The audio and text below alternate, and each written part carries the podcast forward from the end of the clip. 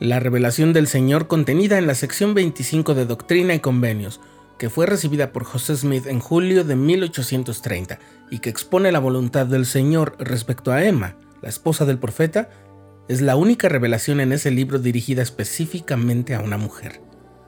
Eso refleja el lugar tan especial y privilegiado en el que le tocó estar, desde el cual pudo ver y participar junto a José Smith en el desarrollo de la restauración.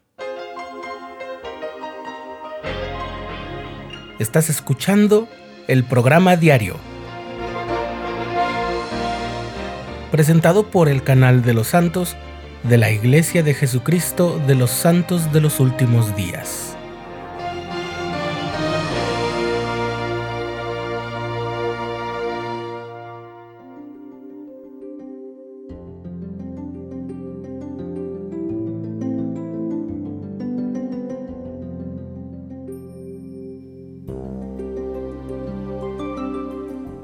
Como ya lo recordamos en un episodio anterior del programa diario, Emma nació el 10 de julio de 1804 en Willingsboro, séptima de los nueve hijos de Isaac y Elizabeth Lewis Hale. Eran una familia de buena situación económica y tenían una granja de 90 acres en el valle del río Susquehanna, por donde Isaac enviaba carne y otras mercancías río abajo hasta Filadelfia y Baltimore. Cuando era niña, Emma desarrolló un profundo sentido de devoción a Dios. En aquella región del Susquehanna era muy popular la fe metodista a inicios del siglo XIX, y Emma comenzó a asistir con su madre a esos servicios a la edad de 7 años. La fe que Emma tenía en Dios era algo evidente. En una ocasión su padre la escuchó mientras ella estaba en un lugar apartado orando por él. Eso lo conmovió muy profundamente. Emma tenía 21 años cuando conoció a José Smith, de 19 años, en 1925. Ya hemos recordado anteriormente cómo se enamoraron y casaron. Emma ayudó a José a escribir mientras traducía el libro de Mormón, al menos durante un tiempo, hasta que llegaron Oliver Cowdery y luego Martin Harris. Como lo recordamos en el episodio previo, Emma recibió el bautismo unos meses después de que fuera organizada la iglesia y luego recibió una revelación por medio de su esposo, el profeta José Smith. En esa revelación, el Señor le dijo que era una dama elegida y que su llamamiento era ser un apoyo y consuelo para su esposo, continuar actuando como su escriba, así como exponer las escrituras y exhortar a la iglesia. Además, como ya lo escuchamos en el episodio anterior, recibió el encargo de seleccionar himnos para el uso de la iglesia. También se le aconsejaba desechar las cosas de este mundo y buscarlas de uno mejor, y adherirse a los convenios que había hecho con Dios. Y luego la revelación concluye diciendo, Esta es mi voz a todos. Emma Smith se distinguió por su servicio a los necesitados.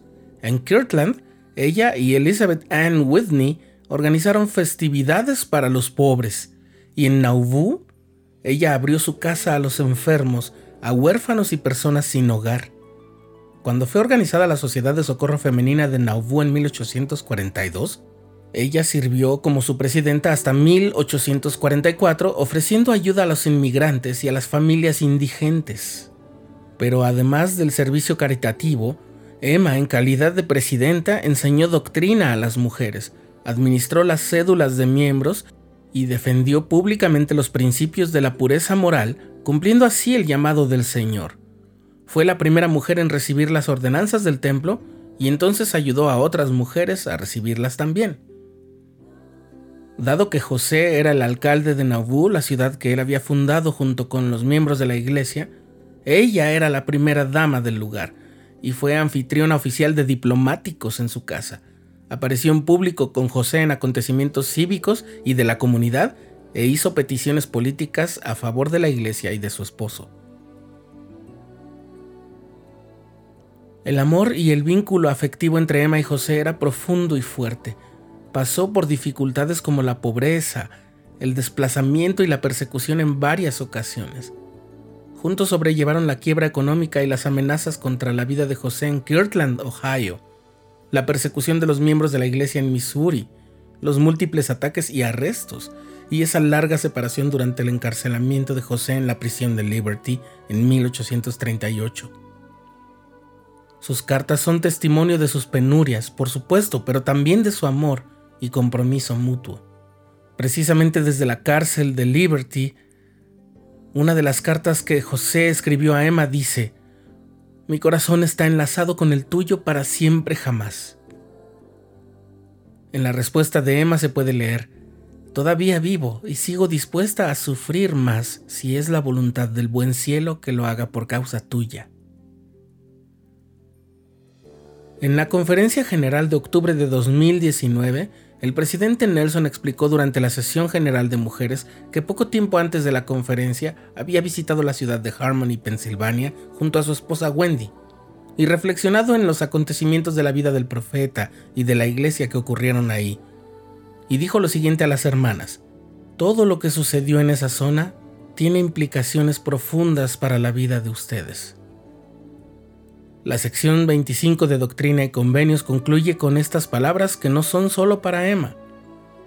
Eleva tu corazón y regocíjate, y adhiérete a los convenios que has hecho. Continúa con el espíritu de mansedumbre y cuídate del orgullo. Guarda mis mandamientos continuamente y recibirás una corona de justicia. Y de cierto, de cierto te digo, que esta es mi voz a todos.